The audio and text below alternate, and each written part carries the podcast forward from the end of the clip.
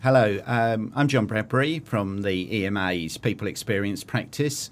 And uh, in this series of EMA casts, we've been looking at some of the key issues, key themes, key insights around the whole employee experience as it is in New Zealand in, in 2023. One of the key trends that we've noticed is an increased interest in organisations and organisations giving increased priority to well-being in, in the workplace.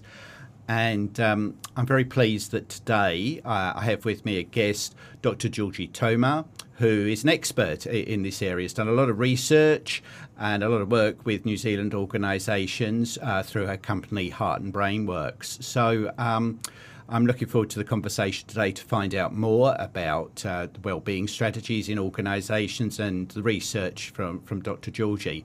Um, but I think really in terms of that, really, I just really ask you, Georgi, to, to introduce yourself a little bit and, and, the work that you do. Yeah, thank you for having me here, John. I'm very excited. Um, so my work revolves around uh, well-being, and this term historically used to be considered a fluffy term. You know, how do we define well-being? Um, so maybe I'll start off by by sharing a, a definition of well-being from um, a research perspective, right? So when we think about well-being it is the point of balance between um, challenges and the resources we have in order to meet those challenges. So, when we look at an organizational context, it's important for us uh, to take into account that employee well being, health, and safety go hand in hand. So, when we think about health and safety, we know that the legislation requires us uh, requires all companies um, in New Zealand and also in, in other countries that I work with, such as Australia, to um, ensure. So, companies have a legal responsibility to ensure the health and safety of their employees. That includes not only physical safety, but also psychological safety, right? So, when we think about psychological health and safety, it is important to understand that well being on an organizational level falls in that particular category. So, well being represents that point of balance between job stressors or job demands and the resources that an employee has in order to meet those demands. So, stressors here is not necessarily used in a negative way. A stressor is really a neutral term. It becomes negative when we are dealing with um, a prolonged, a frequent, or an intense exposure to uh, stress in the workplace, right? So, job demands or job stressors, they could be workload, work pace, um, an, uh, an unhealthy relationship with a supervisor, um, lack of role clarity, lack of autonomy at work. So, those are some examples of job stressors that can have a negative impact on employee psychological health. And then, job resources, um, could be a positive relationship with the supervisor and colleagues, role clarity, autonomy, organizational trust, so on and so forth. So, in my area of research, I take a very data driven approach to well being in the workplace. So, what I mean by data driven is that we are actually measuring those job stressors and we're measuring the impact of, on employee psychological health and safety so that organizations can have a clear picture, quantifiable picture of what are the areas where they have to focus, the areas that actually pose a risk to employee psychological health and safety, and what they can do about it. That's kind of the gist. So, this is both my research work, which I do for the University of Auckland, um, but also obviously for my own consultancy that I lead. Fantastic. So there's, a very clear sort of picture of, of where, where you see this standing. And there's a number of things I want to pick up on in yeah. there. I guess, first of all, um, you made a comment about sort of health and safety mm. um, in terms of the importance to organisations of that. And um, I found that very interesting, the analogy you draw there, because we do a, a, survey with our members to look at their HR maturity. Mm. And one of the things we've noticed come through from there is organisations see huge importance to everything to do with health and safety, including well-being. Yeah. However, while organisations feel that they're very well equipped and have the right processes in place around the more traditional sort mm. of physical health and safety, on uh, sort of well-being, psychosocial um, uh, hazards. hazards, yeah. they feel less well prepared and less sure what, what to do. Mm. Um, so, um, you know, you're sort of nodding, nodding me. I, am taking that in yeah. line with your experience yes. of organisations yes. too. Yes. Um, so, so given that, um, what you know, what do you think of the sort of starting point for an organisation mm. who's who's at the moment thinking we, we want to do something about, mm. we need to do something? Where, where should they start? Yeah, this is a great question. Mm. So, um, first, I want to say spot on on your observation that mm. organizations are um, a lot of them at the beginning of this journey. Yeah. And actually, this mirrors global trends. So, right. one of the things that happened after COVID is that we've seen an increase in rates of stress, anxiety, and depression worldwide. And we certainly have seen those rates in the workplace. And we've also seen an increase um, in awareness of the importance of mental health at work right? And so that was followed by a series of legislation changes in several countries in Europe, in Canada, in Australia, and most likely it's going to happen here as well. So these legislation changes. Um, I'm going to talk specifically about Australia now because it's our neighbor, and um, in, in, many ways, our, our history of legislating health and safety has been intertwined. So in Australia, what we have now um, is the fact that it's a legal obligation for all businesses to um, identify, eliminate, or reduce psychosocial hazards in the workplace. So, psychosocial hazards, it's a mouthful. So, what, what is this? What is this? Basically, these are the job stressors that I talked mm. about before, right? So, those aspects of work that either because of frequency, duration, or intensity are constituting a hazard to um, employee psychological health and safety. So, for example, um, high workload, if someone is exposed to high workload uh, with low resources over a prolonged period of time, there is a risk that that chronic stress is going to affect their mental health, which can lead to burnout. It can lead to the onset of depressive symptoms uh, or anxiety.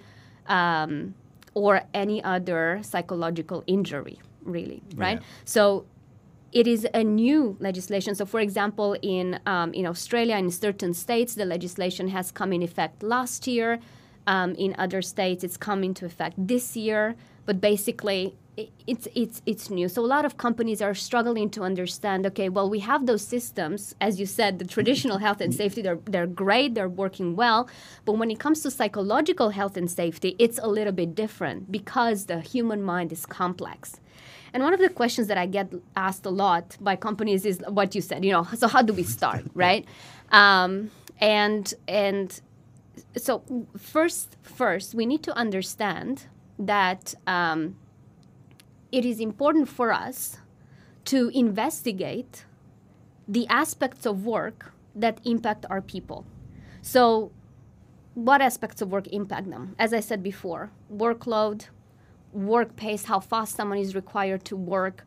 Um, do they have the resources to do their job well? And what are those resources, right? So, ask your people. So, basically, if you want one step, you need to ask your people right? So you can do that uh, through your managers, you can do that through focus groups, right? Yeah. The second step um, is to get data. I mean, there's no. Um, there's no really work away around that, yeah. to be honest. If you want to do this well and understand what's really going into your organization, uh, you need data. So, for example, um, in my consultancies does this psychosocial hazards audits. That's mm. one of the mm. types of work that we do. So we go into a company, we have a series of hazards that we investigate, we run it through a survey, we do focus groups and interviews. One of the advantages of having an external person doing them is because we guarantee anonymity for people. So therefore, um, it's more likely that uh, people are going to be honest about what's really going on, right? And then we have a specific way of analyzing the qualitative data so that we actually get an objective picture, right? So with a company, looking at those hazards, having the data is very important because at the end of that, they have what are the top five areas of risk for them. And they also have recommendations okay, what can we do to mitigate that risk? Right. So having that data driven approach, I think it's important. Other sources of data that companies can look at um, are their engagement surveys. And one of the things that I want to say about engagement survey is that they are great in measuring employee engagement, right? As the title suggests, so they do their job really well. But they're not appropriate tools to measure psychosocial hazards simply because they don't cover all the breadth of hazards that can exist, right? But they do, they can, some of them provide useful information. So some engagement surveys I've seen out there, they measure some level of employee stress. Yeah. Some measure relationship with manager, relationship with colleagues, right? So some of them measure some little snippets. Mm. So take out those snippets of data that you already have and look at them, right? Yes. Look at stress leave. Look at your attrition rates. Do you do exit interviews? These are the, all sources of data for a company um, that they can investigate as a starting point to see what might not be working well. Right. So I think what you're saying is there is, um, you know, particularly in smaller organisations or within teams, you could informally do a bit of Yes. research to sort of find out. And depending on the level of trust in the team and Yeah. openness, you might find out some things there that you could do. Yeah. That you've probably got source, so you've got sort of anecdotal, I Mm. suppose, information in that sense. And that also there's there's existing organisational surveys where if you started to look at them, you might start to paint paint a picture, and that, that would give you some idea where to start. But um, what I think is really coming through strongly there is that this isn't something where it's going to be a one size fits all, that it's Mm. going to be about really understanding what it is in your organization that are the, the stressors and what, what are the what are the in the negative sense and what, what are the things that are going to what are the resources that are there that are going to help. Would, would that Yeah. be right? Yes, that's correct. yeah. yeah. And it is important to utilize that data to understand what are the actions most likely to work for you. Right. Because, for example, in an audit, you can have two organizations that have high rates of workload and uh, um, it, it- like it, high rates of job demands, for example, Yeah. right? But when you investigate and you break it down and you look, what are the underlying causes? Why are people required to work so many extra hours? You might find out that the solutions are completely different. You might find out that for one organization, what's happening here is uh, they have inappropriate systems, right? Inappropriate IT systems. Right. And so, because their work is not automated or because the systems don't function well, they're very slow, it takes someone 40 minutes to do a task instead of 15. Right. Right? And so, that backlog of tasks creates right this uh, this requirement to spend extra hours in order to do a task so in that organization the priority would be to address the systems of work right Yeah. but in another organization that high workload is actually underpinned by lack of role clarity. Let's say it's an organization that has re- recently gone through a merger and there's lack of role clarity, right? Who does what? Who is in this new organization, right?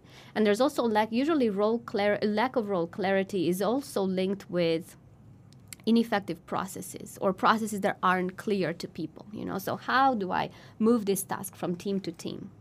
Yeah. Right. So for them, the solution would be completely different, right? So that's why it's important to investigate what are the underlying causes. And it sounds like from that you then start to get clear, quantifiable business outputs from this. Yeah. Like, um, because I think when you talk about um, what, what I think you were saying earlier, really was there's been this legislation Mm-hmm. in Australia. Um, companies are struggling to catch Mm. up there. That legislation is likely to come here. Let's Yeah. get against the head of the curve. Yeah. It's a bit of a stick going to be there. But you're saying there's a carrot, I suppose, as well, an incentive to do this, in that you can improve your work process, you can improve Yeah. people's productivity. Oh yes, Yeah. absolutely. I mean, this is uh, uh, well confirmed through research Mm. that when an employee is doing well, is in a, in a in a state of average mental health. Yes. Let's put it that way. Like most of us are in, you know. Um, average mental health and that's good i mean you know we're functioning we, we have good days and bad days and that's normal that's that's Yeah. it's part of life right um, of course, we're aiming to flourish or thrive, and that's that's great. And we have periods in our lives when we will.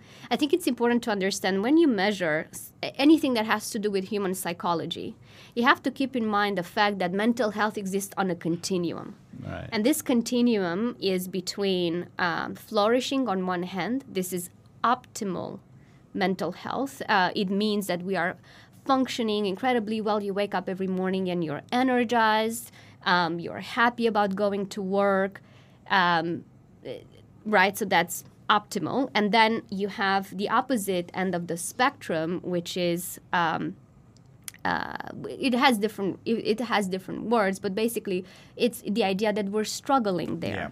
right?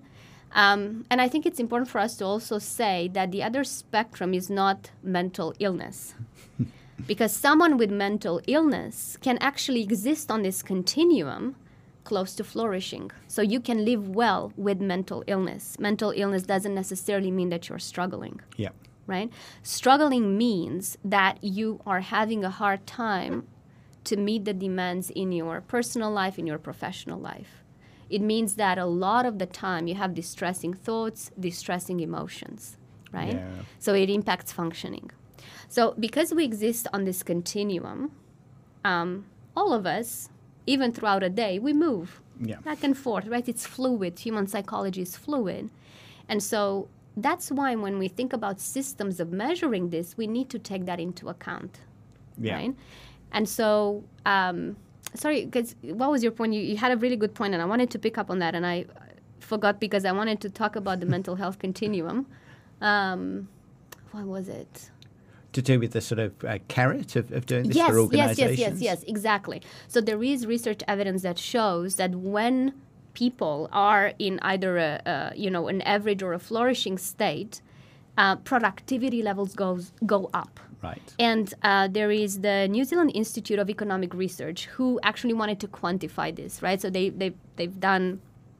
Um, uh, very interesting calculation. There's a report out. I believe it was published in 2021 or 2022, and they actually measured that uh, poor well-being negatively affects an employee's uh, productivity and decision making for 12 weeks a year.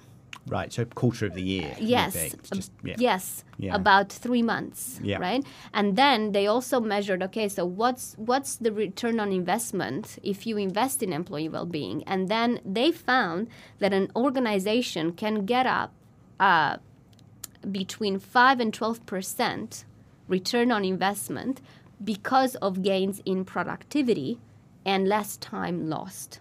Right. So there is a clear um, incentive, and it's not only um, uh, an ethical obligation, but it is um, very much linked with commercial output. Well, right? I think I think that's a very powerful argument for, for the, for the investment because obviously at the moment people talk about skills shortage, the difficulty of recruiting people, and um, uh, you know that that thing where organisations saying, well, we're really going to have to pivot to and focus on what are the things that are going to make us more productive with the people that are yep. here. And it sounds like actually, if you start at the people end of that equation, you get the productivity from from what you're saying. Yeah, exactly. Yeah. And also, I think it's important for companies to have an awareness that if you expose your people to chronic stress. Mm-hmm. Over time, it will impact their psychological and physical health. Yeah. And the more you um, allow that to go on unaddressed, the greater risk of injury, yeah. psychological injury, physical illness. Yeah. And the greater we wait, the more time we wait, the longer it will take for someone to recover. Yeah. So don't put your people in a position that you deplete them of their resources to such an extent that they have to go on stress leave or uh, that they struggle, right? Because ultimately, you and your company will uh, be impacted negatively. Absolutely, and the approach that you're you're you're taking and you're recommending is very much not a um, ambulance at the bottom of the cliff approach. Yes. Like one things have gone wrong. This is about. Yes. It sounds like recognizing that, quite frankly, there is more stress around. There, Yeah. We are all feeling a little bit more worn out, and Yeah. some people this will affect more than others, and this can have an effect. So. Let's fo- focus on this now before it does Yes. become individual problems or larger problems. Like, Yeah. yeah. So a starting point then is right.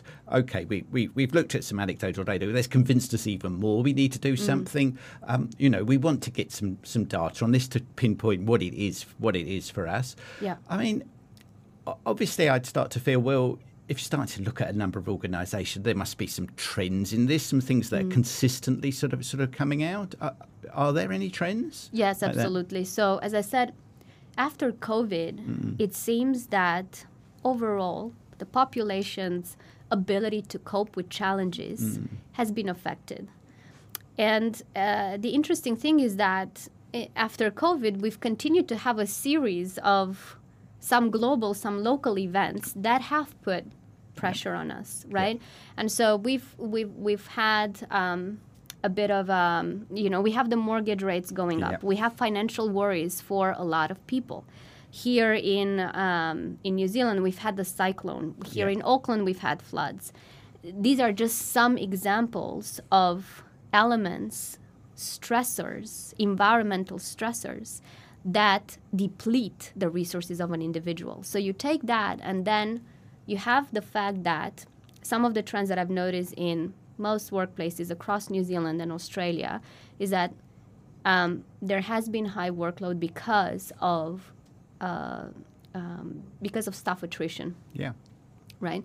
And so, uh, what what's happened a lot is um, not having insufficient team members meant that the existing team members and the team manager took on more workload, right? And for some companies, that was extended for a significant period of time, so that both the manager and the people were developing signs of burnout right? So this has been a trend that's that's been seen a lot right? And and as you mentioned yourself resourcing you know staff recruitment is still an ongoing issue for for a lot of organizations Absolutely. And, you know, people feeling stressed or, or burnt out is, is a reason why people leave organisations as Mm. Yes. well as, as not giving of their best. Yeah.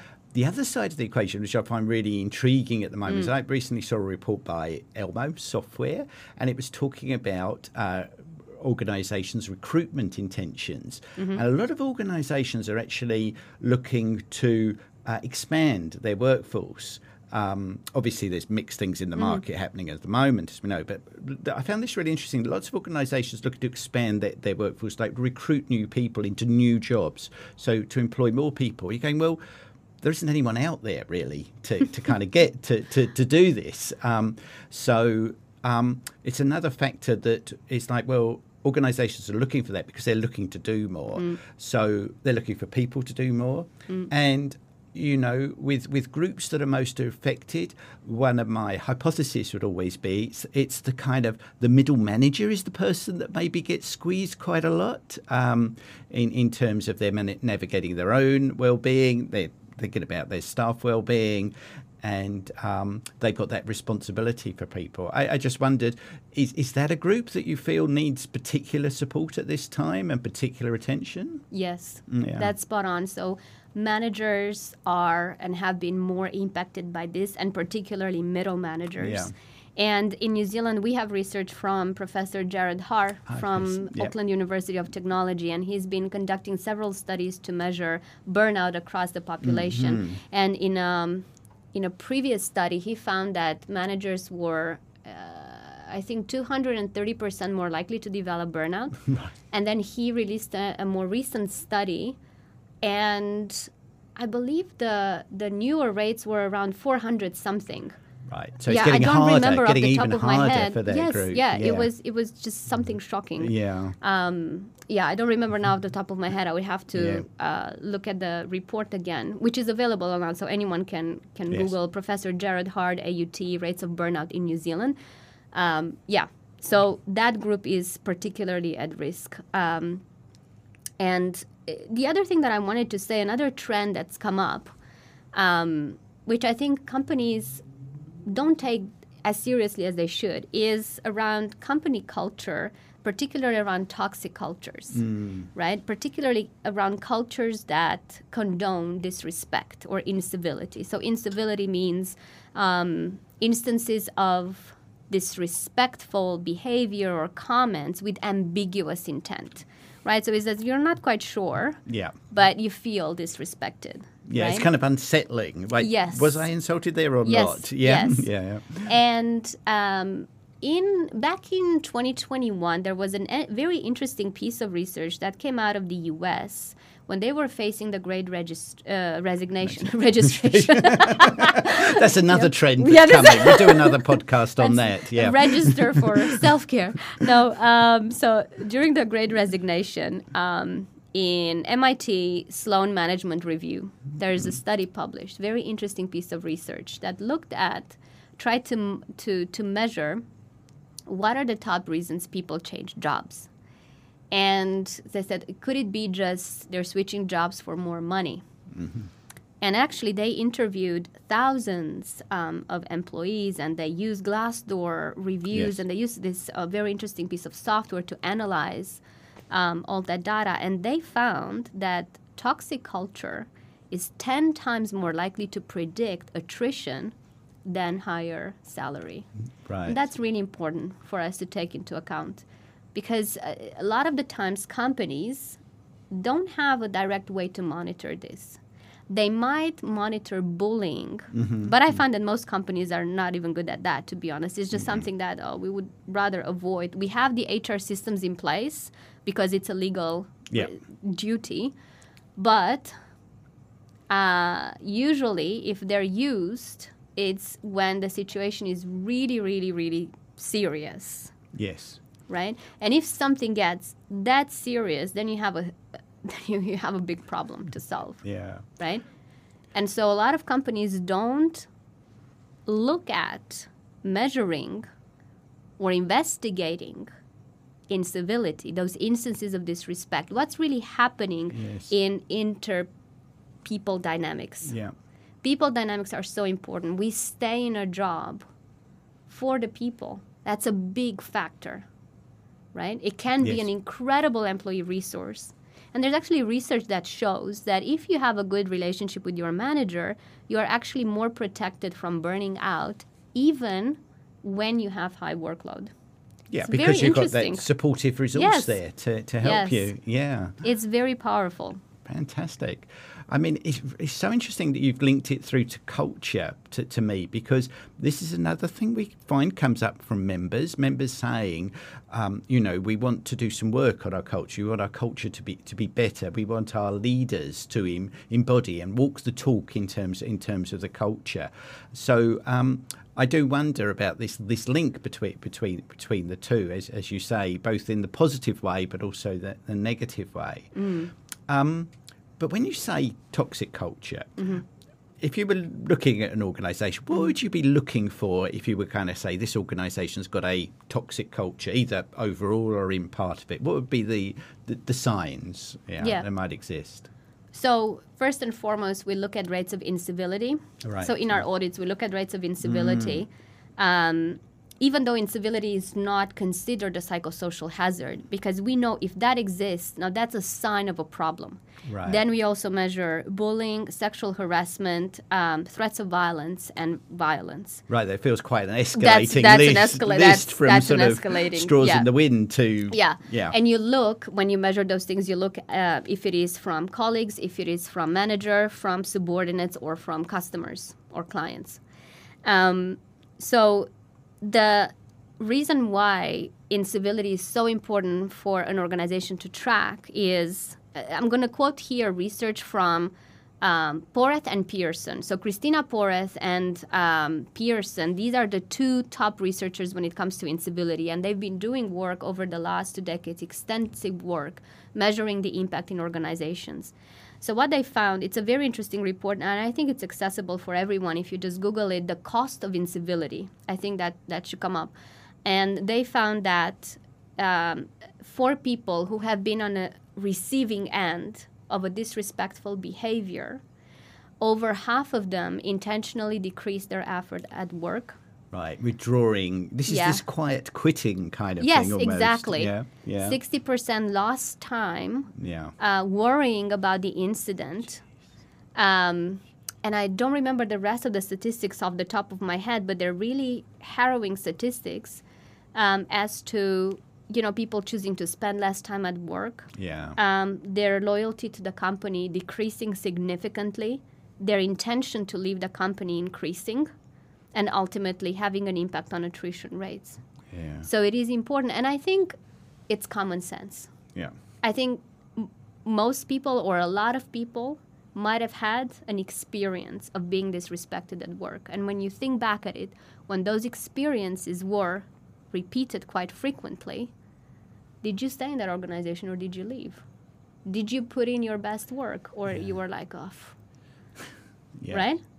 So if you think about, okay, I want to retain my employees Mm. and I am I, I, I want high productivity, I need high productivity. Yeah. What create the environment where people feel respected and where people feel they have enough resources to meet the demands on their job and you're good to go. Right. So, I mean, you want to get to that point of being Mm-hmm. good to go. Uh, but if things aren't, aren't so good at the moment, you know, if the culture's toxic and that, I mean, it's a pretty big job to turn the ship around and, and make a difference. You know, Mm-hmm. what if, if someone's thinking, you know, the culture isn't so good here, we're going to need to change it. What's the timeline that should they be thinking about until it's they're going to have an impact on results? I think it depends on the size of the organization, the size of the problem, yes. um, and the commitment of leadership. Yeah. So I work with organizations. We have an intervention called Respect, Civility, and High Performance. And basically, when we run an audit, so we have the data that this is not going well. And when you have executive leadership commitment that change is going to happen, um, change is more likely to happen and in a faster in Yeah. a faster time frame, right? So the thing is, the way you approach this on an organizational level is that you don't necessarily single out particular people, Yeah. even though you know they might be problematic. But what you do is you present the data, you present your desire, where you want to be, and then your plan of action. How are we going to do that as an organization? Well, from now on, we have these particular values. Part of our performance review is going to be to abide by those values of behaviors. Then you train your managers to give feedback with specific, you know, to this Yeah. particular culture changes that you want to see. And then you institute this program where your whole organization goes through a series. So our program, um, what it does is that it leads an organization through first a process of self-reflection we need to be able to become aware of the reasons why we engage in certain behaviors. If someone doesn't have that awareness or a willingness to change, there's nothing you can do, basically. So you go through a process of self awareness, then a process of empathy, and learning emotional regulation skills. One of the things when I investigate incivility, one of the most common underlying causes is not necessarily that people want to be mean to other people or Yeah. that they have a bad intention. Most of the time is people don't have emotional regulation skills. So they haven't learned them growing up in their families, they haven't learned them at school. And so what happens is when someone is very tired or works longer hours, well, naturally, all of us, when Yeah. we're tired and we l- work longer hours, we become more abrupt. We have less resources to, to be there for Yeah. people. That's just natural, right? There's nothing wrong with that, right? But what happens is then you become abrupt. You turn to your colleagues and, and or to your team, and you communicate in a way that has a significant negative impact on that other person. And the thing with incivility is that it works in a spiral. Again, this, Yeah. this is a, another piece of research is very interesting. So, incivility tends to spread almost like a virus. You've been the sub the, the recipient of incivility, and what you feel is that you want to push it back. You can push it back on the person who who was the the you know The, The instigator. source, the yeah, instigator. Yeah. but then unfortunately you also pass it on to others Yeah. right Yeah. and so it is important to learn a series of emotional regulation skills that very simple ones, but that you can apply, particularly when you feel you are under pressure and your resources are low, right? So sometimes even uh, it, it doesn't. It's not a lot to learn. It's just simple skills. Sometimes simple scripts. Sometimes you don't have to respond now. Get get a little break. Come back to it in half an hour or tomorrow, right? So, doing those emotional regulation skills and then moving forward into a series of behaviors that we co create as an organization, as a team. So, people need to feel involved. Yeah. I'm always wary of interventions that are, you know, pre created, uh, some Yeah. content. Um, I'm going to deliver to this client and this client and this client because it doesn't work. So, particularly with a topic as sensitive as incivility, as culture change, that's, uh, that's where you need to co create with your people.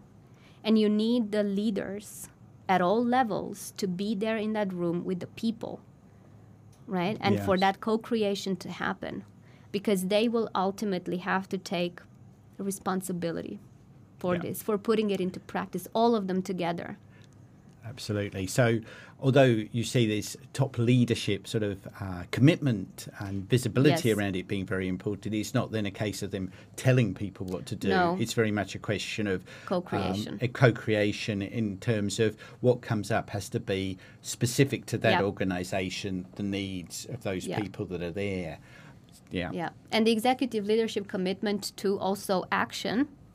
If, let's say, the the, the data suggests a particular manager is um, the source of, you know, um, negative behaviors, and they can be put on a performance development plan, but also a commitment from the organization to actually terminate that contract if if that performance development plan is not reached. Because uh, something else that comes up, right?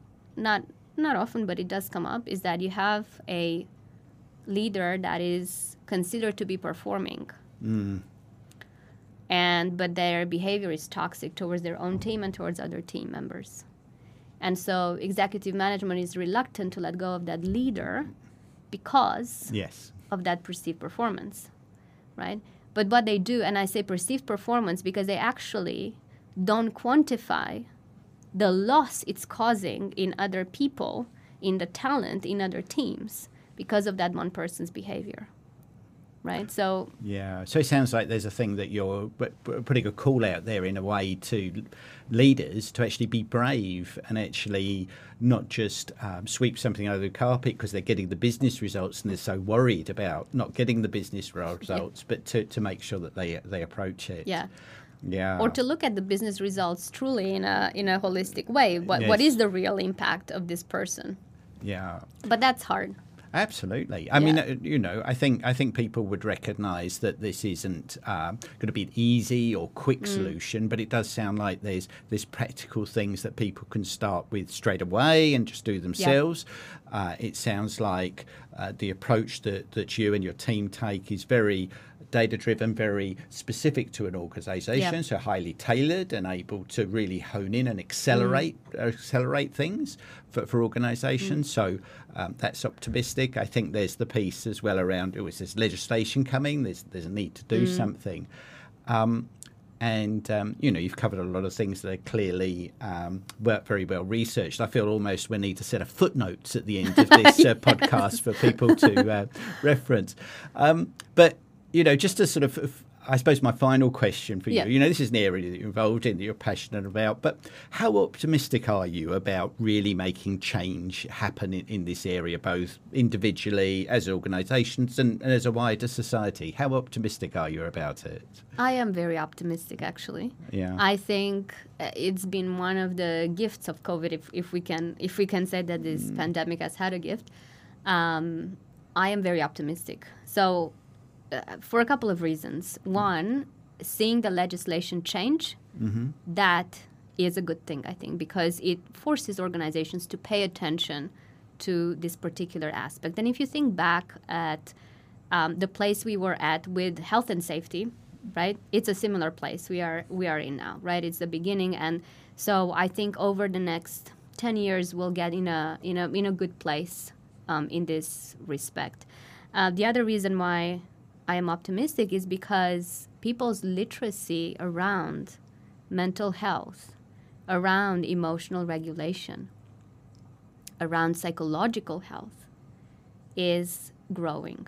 And I think that is important because the more we develop this knowledge and self knowledge, the better humans we are, right? So we're, we're eh, the, in, in some way, the ethos of my work is. Uh, it's actually there's two main lines in the way I work, right? So one is yes, we have to look at the workplace conditions, those stressors, but on the other hand, um, on an individual level, I firmly believe we are never at the mercy of external conditions, whether it be cyclones or whether it be a toxic workplace. We are never at that mercy. We still have a lot of personal power. Right. Right? And in, that personal power is how we choose to allow that experience to affect us, right? How we choose to accept that experience, to manage our emotions through it, the decisions we make, our coping mechanisms, right? Whether I choose a coping mechanism such as drinking alcohol after work to relieve pressure from work, which is, by the way, one of the most widespread coping mechanisms, yep. right? For mm-hmm. people, you know, whenever I get stressed at work, I stop exercising, right? Because I have to work longer hours. Then I start working at the weekend, Sunday afternoon. I'm checking my work emails because I don't have time during the week, right? And what do I do? Get that one glass of wine after work, then two glasses of wine, right? That's, it's, you know, so that's a coping mechanism mm. that is mm. not helpful. Yeah. Because alcohol, first and foremost, there's so much evidence that on a physical level, it is a precursor to so many illnesses. And then on a psychological level, it affects the way your brain uh, functions, the way your brain interprets reality, right? So whether I choose a coping mechanism like that or I choose a different coping mechanism such as no, I'm going to stick to my exercise routine or I'm going to do yoga before sleep because it allows me to sleep better. Right? And I just watch a YouTube video of yoga for 15 minutes and I do those stretches in silence allowing my brain to rest. Right? So I believe we do have, on an individual level, great power. And I, I, more and more people are aware of it. So yeah, that's why I'm, I'm actually very hopeful. Very good. Well, I'm very pleased that you're hopeful about, about it. You're leading us in, in, in, the direction here. I'm certainly one of the people that are. So, and you've shared so much of that today. And I think terrific actually to come out of all that, talk about this research here, what organisations to do, to actually come with some really practical things that we can all think about at an individual mm. level. Like, am I maybe upping my alcohol intake at the mm. end of the mm. day just to make myself feel better? Am I dropping out of social activities or mm. particularly uh, sporting or exercise yeah. activities that I used to do? Do because of work in some yeah. way? And am I start, is there starting to be creep of my emails mm. into my weekend, and therefore my family life? So yeah. I think that's um, a really helpful kind of brings it into a very personal perspective at the end. Mm. Um, and obviously, I'd like to thank you very, very much for this conversation. There's been been so much richness in it, and so many so much data, and you've got such a clear optimistic approach to it. So thank you for that. Um, I'd obviously like to thank everybody who is watching watching this or has watched this. Um, we really hope that this EMA cast has given you some practical ideas and some insight into the research and work that's going on uh, to help organisations improve well-being of employees. Um, so thank you all very much for, for listening today.